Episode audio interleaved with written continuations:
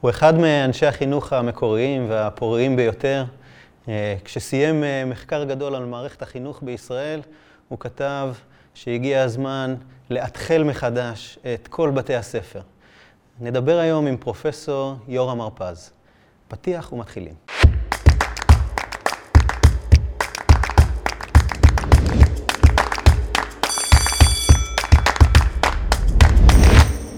שלום לכולם וברוכים הבאים לריסטארט, ושלום לך, יורם. שלום, אלי. אה, תודה שהצטרפת אלינו. תודה שהזמנת אותי.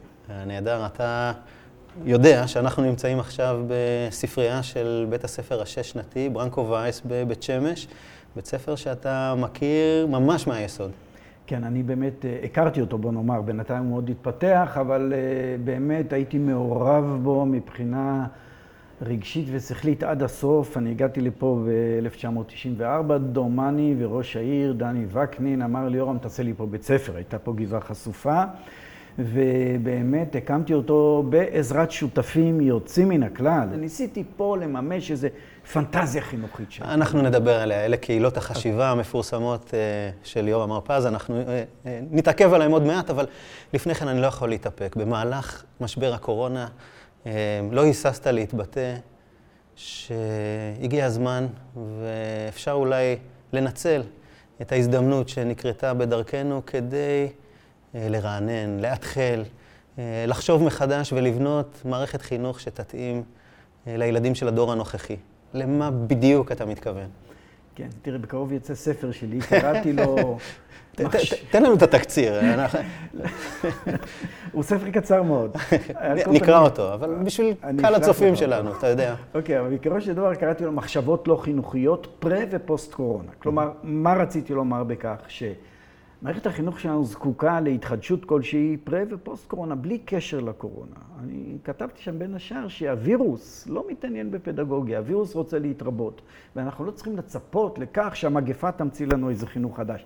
אנחנו צריכים לדעת מה אנחנו רוצים ולנצל את המגפה כדי להתחיל איזה התחלה כלשהי חדשה. ולצערי, משרד החינוך שלנו לא עשה את זה. אילו אני שר חינוך, הייתי באמת מקים ועדה שתפקידה לחשוב לטווח רחוק. לא, לא ועדה, עוד פעם ועדה. אתה הרי יודע את התשובה, למה אתה צריך את כל התהליך? בוא, את בית הספר הזה הצלחת להקים כמו הרבה אחרים. אם היום אתה שר החינוך, אה, מה אתה עושה מחר בבוקר? מהו החינוך שמתאים לילדים שלנו היום? כן, קודם כל אני מוכרח לומר שאין תשובות חד משמעיות לעניין הזה, אבל ללא ספק הייתי מנסח כמה עקרונות בסיסיים אה, שעליהם ניתן לבנות. קדימה. כן, למשל, אני למשל סבור שהדבר החשוב ביותר זה באמת המוטיבציה. כן. אני חושב שאם אנחנו לא נצליח לעורר בילדים מוטיבציה פנימית, דהיינו למידה לשם למידה במובן מסוים, או למידה מתוך סקרנות מסוימת, ולא רק לשם ציונים או הצלחה בבגרויות, אם לא נדליק בהם איזו תשוקה ראשונית לידע, אני חושב שהם גם לא ילמדו כראוי, ובעובדה היא שרובם לא לומדים ביעילות לכל הפחות, וגם לא ירכשו את, את הדבר שהכי חשוב לנו להקנות להם, באמת.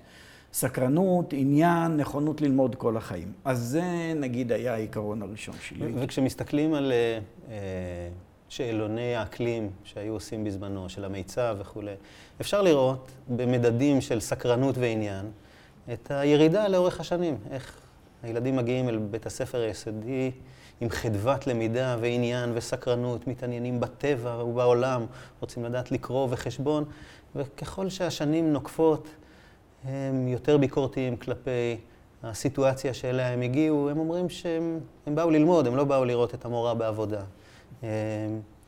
אבל זו לא תופעה ישראלית, זו תופעה שרואים אותה בהרבה מקומות בעולם, הירידה הזאת במוטיבציה הפנימית. איך אתה מתמודד איתה? איך, איך מעוררים את המוטיבציה הזאת? נכון, זה באמת לא בעיה מקומית, נתנחם בזה, זה בעיה אוניברסלית, וזאת בעיית הבעיות. ולכן אנחנו צריכים לשאול את עצמנו, מה יש בו בבית הספר, במשטר החיים שלו, שמחבל בצורה כזאת במוטיבציה של התלמידים. בכיתה א', אולי קצת ב', הם אה, עוד מלאי התלהבות מתוך, מהדבר הזה שנקרא בית הספר, ומהר מאוד הם לומדים. מה הם לומדים? שפה לא לומדים. הם מהר מאוד לומדים שפה משחקים את משחק בית הספר, אבל לא לומדים באמת. עכשיו, מדוע? צריך להבין פה משהו עמוק. תראה, בית ספר, כדי להצליח בבית הספר, בעצם אסור לך להתעניין במה שנלמד. דמה בנפשך, באמת, איזו תלמידה שנורא מתעניינת בספרות נאמר, אוקיי? והיא עושה השקעת יתר בספרות. היא קוראת לא רק את ספרות החובה, קודם כל היא קוראת, ולא מסתכלת על איזה סרט או לוקחת תקציר. היא גם קוראת את ספרות הרשות נאמר. ברגע שתלמידה משקיעה במקצוע אחד שאותו היא אוהבת, היא מיד מתחילה לפגר במקצועות האחרים. לכן ילדים באזור כיתה ב' או ג' מבינים את העיקרון. כאן לא לומדים, והם מפתחים תודעה בית ספרית ייחודית, שאני קורא לה למידה מנוכרת. אתה לומד כאילו זה לא נוגע לך. כי אוי ואבוי אם הדבר ייגע לך, תעשה השקעת יתר, תפגר בכל המקצועות האחרים. אנחנו צריכים לחשוב על מבנה חדש. על מבנה. אתה מתאר מצב שהוא לכאורה מובנה בתוך השיטה, אולי לכן התכוונת שצריך לאתחל את בתי הספר. אתה לפעמים מצטט את... אה, את פיאז'ה, שמדבר כמורה ואומר בכל פעם שאני מלמד אותך, אני מונע ממך את האפשרות ללמוד. כן. אז באתחול הזה גם המורים יוצאים מהמשוואה? לא, אני דווקא חושב שהמורים חשובים, למרות באמת ניסיונות שנמשכים מאז הקמתו של בית הספר. אוקיי, להחליף את המורים באמצעות מכונות למידה כאלו או אחרות, והיום מדובר על תוכנות למידה, תוכנות של Adaptive Learning שיחליפו את המורים. המורה הוא חיוני. הוא חיוני ועוד יותר, ב, ב, בוא נאמר, הפנטזיה החינוכית שלי. מישהו שיתמוך בילדים, מישהו שיתווך להם ידע, מישהו שיתווך להם תשוקה לידע, שזה לא פחות חשוב. לכן המורים חיוניים. אבל אנחנו צריכים לשנות את משטר החיים בבית הספר.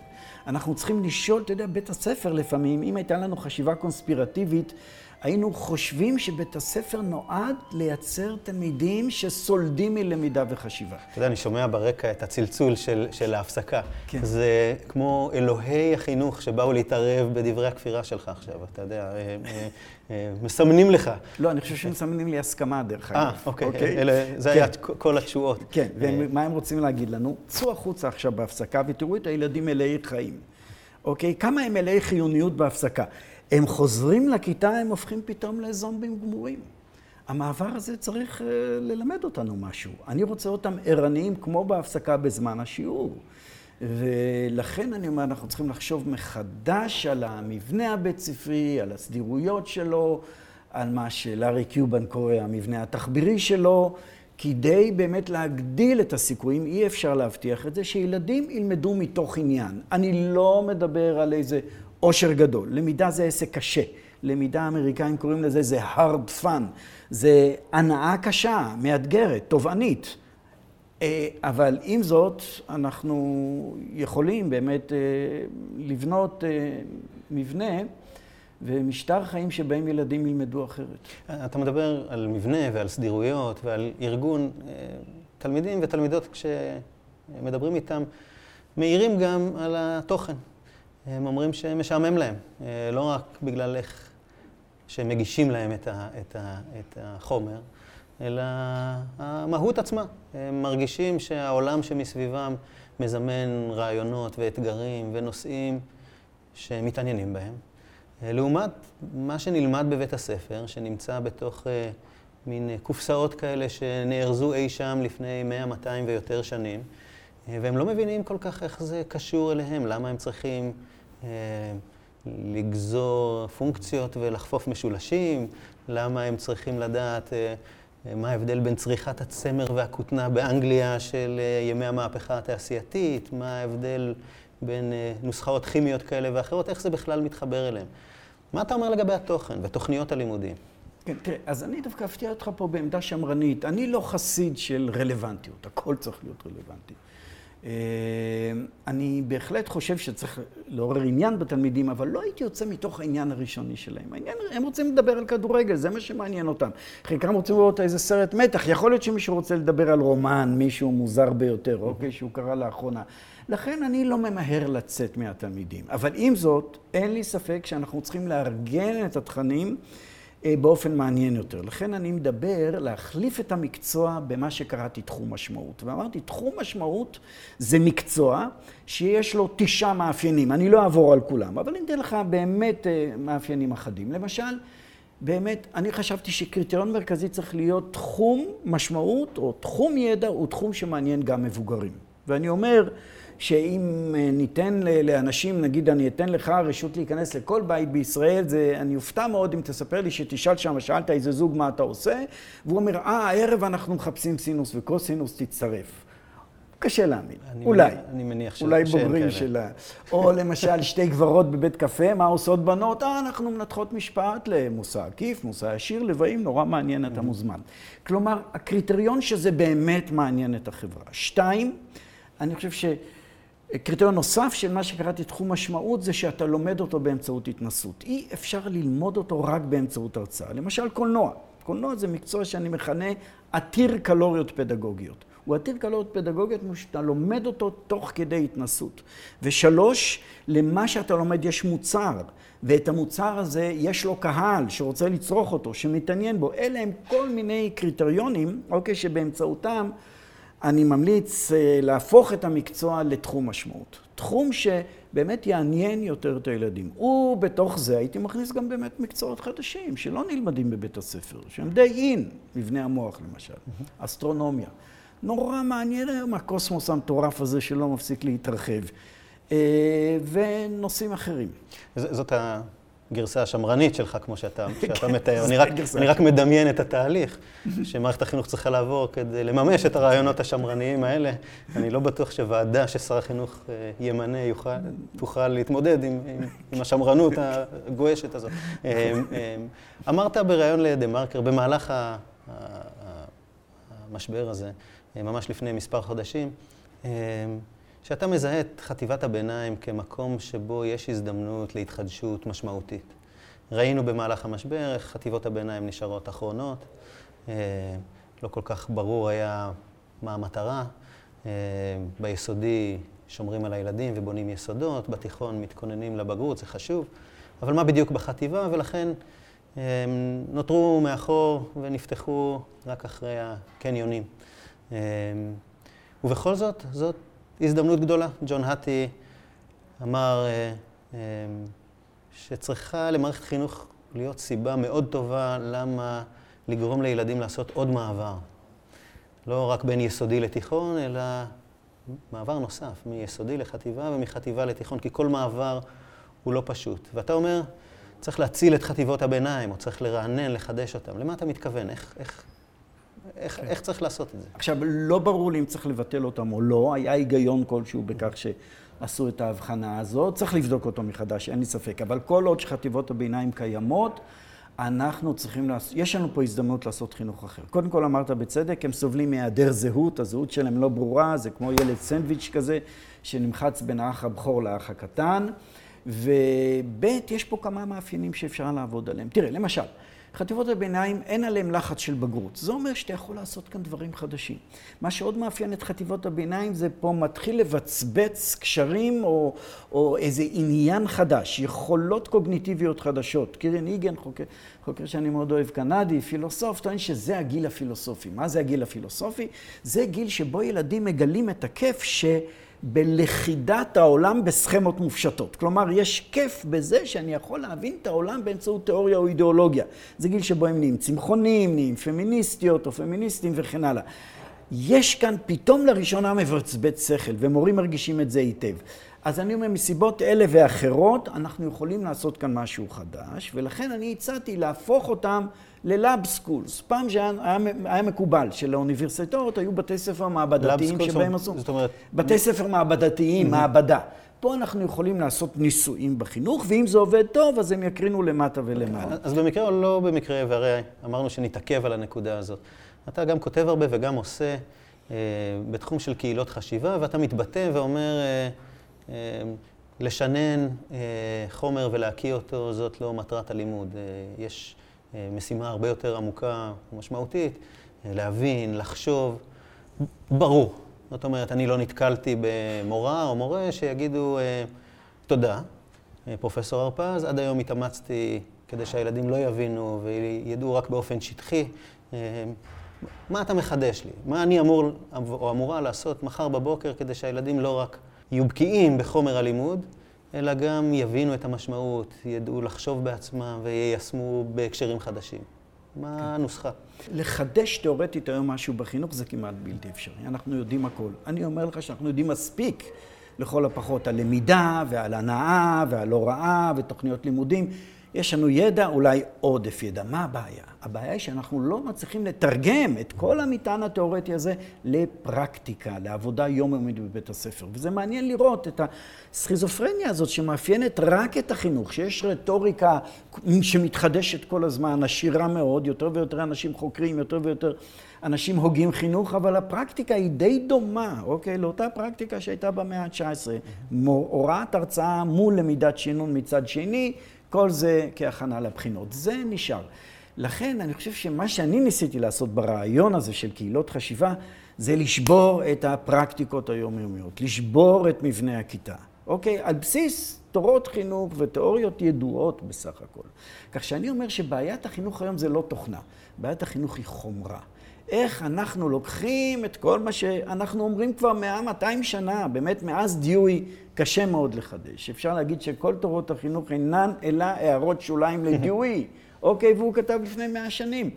אני אומר, מה שלא, האתגר הגדול שלנו זה לתרגם את זה למשטר חיים, לעבודה יומיומית בבית הספר, לדפוסי הוראה, לדפוסי למידה, לדפוסי הערכה וכן הלאה. אז זה מה שניסיתי לעשות בקהילות חשיבה. לשבור את מבנה הכיתה, וניסיתי לעשות את זה כאן. בית הספר הזה שבו אנחנו יושבים, כולו היה בנוי על הרעיון של קהילות חשיבה. כנראה שאני... שמי הולך להתווסף לשורה שלמה של רפורמטורים מובסים, אוקיי? באמת מטולסטוי ודרך דיואי. רשימה ודרך... טובה. כן, רש... חבר'ה נהדרים. כן. באמת חבר'ה מצוינים שאני הולך לשכב לידם כנראה. כי בית הספר, ועל זה אנחנו צריכים לפצח את החידה הזאת. כן. הגרביטציה הבית ספרית היא כל כך חזקה. אתה צריך לגייס כוחות אדירים של טיל כדי להשתחרר מכוח המשיכה של בית הספר לעשות משהו חדש. וברגע שאתה נוטש את זה, כחמש שנים היו לנו פה קהילות חשיבה די מדהימות, אבל כולנו היינו מגויסים, מהנדסים של אינטל, מכון ברנקו וייס, אני, אנשים, סטודנטים שהבאנו מהאוניברסיטה. ברגע שלאט לאט אנחנו קצת התפזרנו, וזה גורלו של כל ניסוי בחינוך, הגרביטציה של בית הספר החזירה את בית הספר פחות או יותר אל היסודות הישנים. אז, אז אחרי שפיצחנו את סוד המוטיבציה הפנימית שלך, אני רוצה לנצל את ההזדמנות שאתה פה, אה, לשתף אותך ב... אתגר שאותי הדהים. אני זוכר את עצמי לפני הרבה שנים, מסיים בית ספר תיכון ומגיע אל קורס טרום צבאי באחת מהיחידות אה, של צה"ל, לומדים מהבוקר עד הלילה, אה, ולא זוכר את עצמי לומד כל כך הרבה ובשיטת למידה אחרת ממה שהכרתי. למדנו בשיטה של מהבוקר עד הערב, מסביב לשעון, עם חונכים, לא הכרתי בכלל את... זה היה נראה לי מאוד חדשני, אבל זה היה מזמן. היום בתי נמצאת באחד מהקורסים האלה, ולפני שהיא נכנסה, סיפרתי לה איך זה הולך להיות. ולא דמיינתי איזה שינוי. הפדגוגיה של צה"ל עברה. אה, אין מרצים, אין מורים.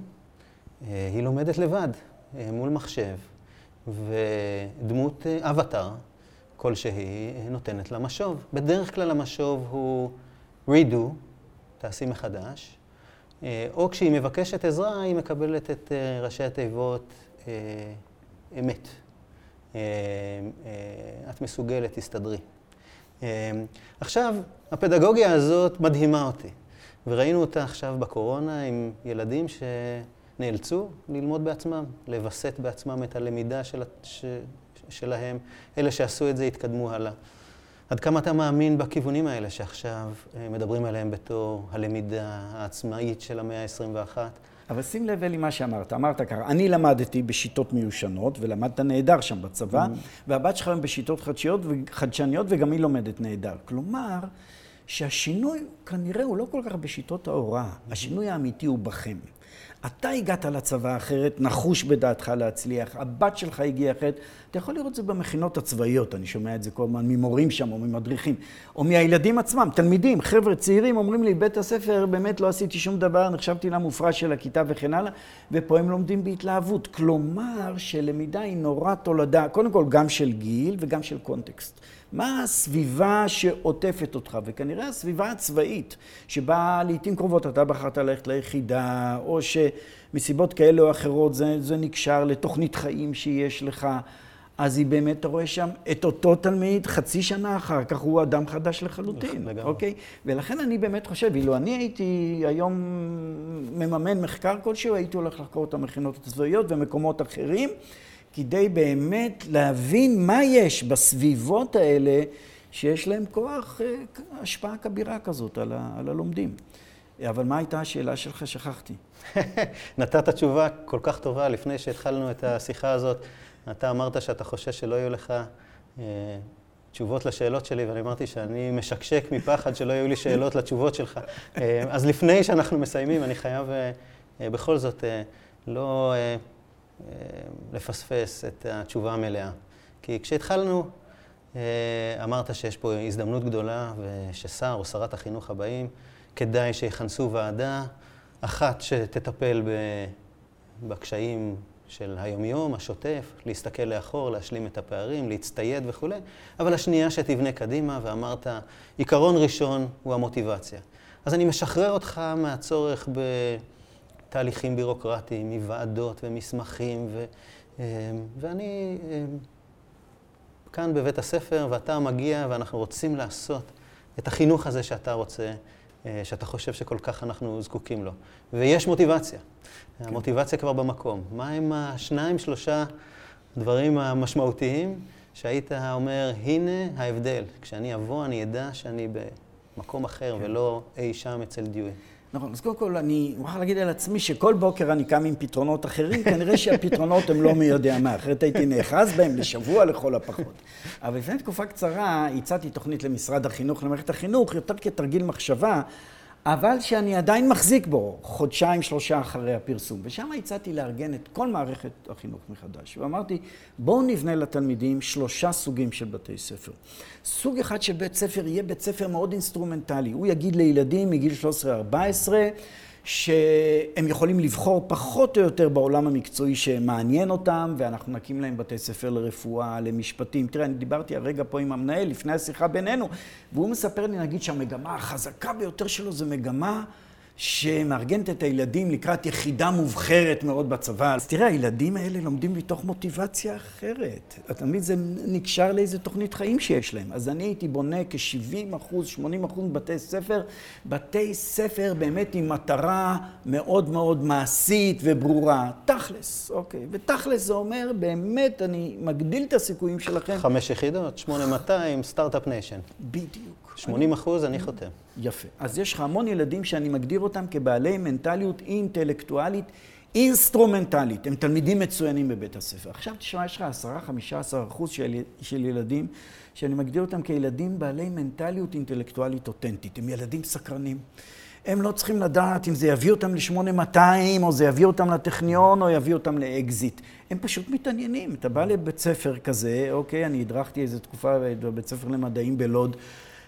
אש בעיניים, הילדים נורא מסוקרנים, הם לא כך שואלים את עצמם, אני לא אומר שאין להם, אה, שהם לא חולמים על קריירה כזו או אחרת, אבל אתה רואה שזה עניין פנימי בוער בהם. אלה ילדים שלרוב אנחנו קוראים להם חנונים, אנחנו רומסים אותם בבתי הספר, הם ילדי הכאפות.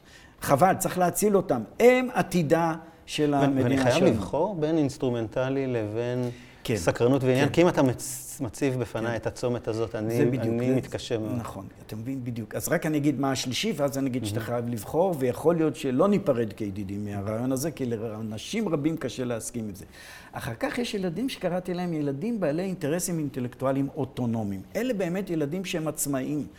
הם פשוט לא, הם לא מסתדרים במסגרות. אלה ילדים שאתה באמת צריך לתת להם מרחב מרבי, אוקיי, של חופש שבו הם יממשו וילכו על הכישורים שלהם. זה הייתי בונה עוד כעשרה אחוז. עכשיו, אם תסתכל במציאות הבית ספרית שלנו, אתה תראה שזה המצב. רוב בתי הספר הם מאוד אינסטרומנטליים. בגרויות, בגרויות, בגרויות, שלא לדבר על בתי ספר טכנולוגיים. חלק הם בתי ספר אליטיסטיים.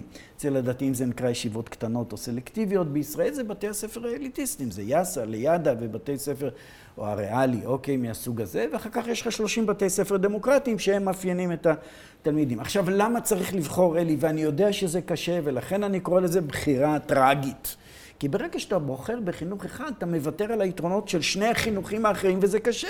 אנחנו רוצים גם וגם וגם. אני חסיד של גמגמיזם, אמר לי כן, מישהו. אוקיי, כן. אני לא בעד גמגמיזם, מדוע?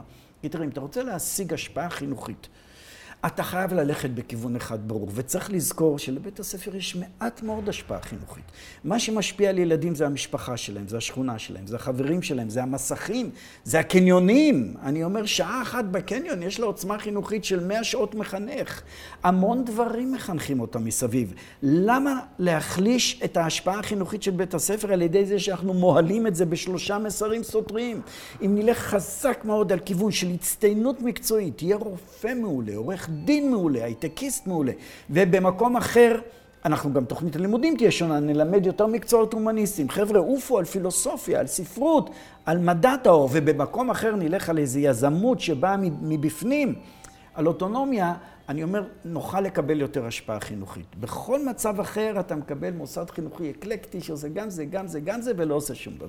אתה מבין מה, מה מקסים בדברים שאתה אומר? אני באופן כל כך עמוק מרגיש שאני לא מסכים, וככל שאתה ממשיך לדבר, אני נסחף אחרי הרעיונות, אה, ומתחיל לחשוב לעצמי שאולי האלטרנטיבה שאני חשבתי שאני מאמין בה, בעצם עבד עליה כלח, אז אני כבר לא בטוח מי מאיתנו השמרן ומי המהפכן. אה, יורם הרפז, תודה רבה לך שהיית איתנו, זה היה מרתק. תודה רבה לכולם. אה, שהייתם איתנו כאן בריסטארט. ניפגש בפרקים הבאים.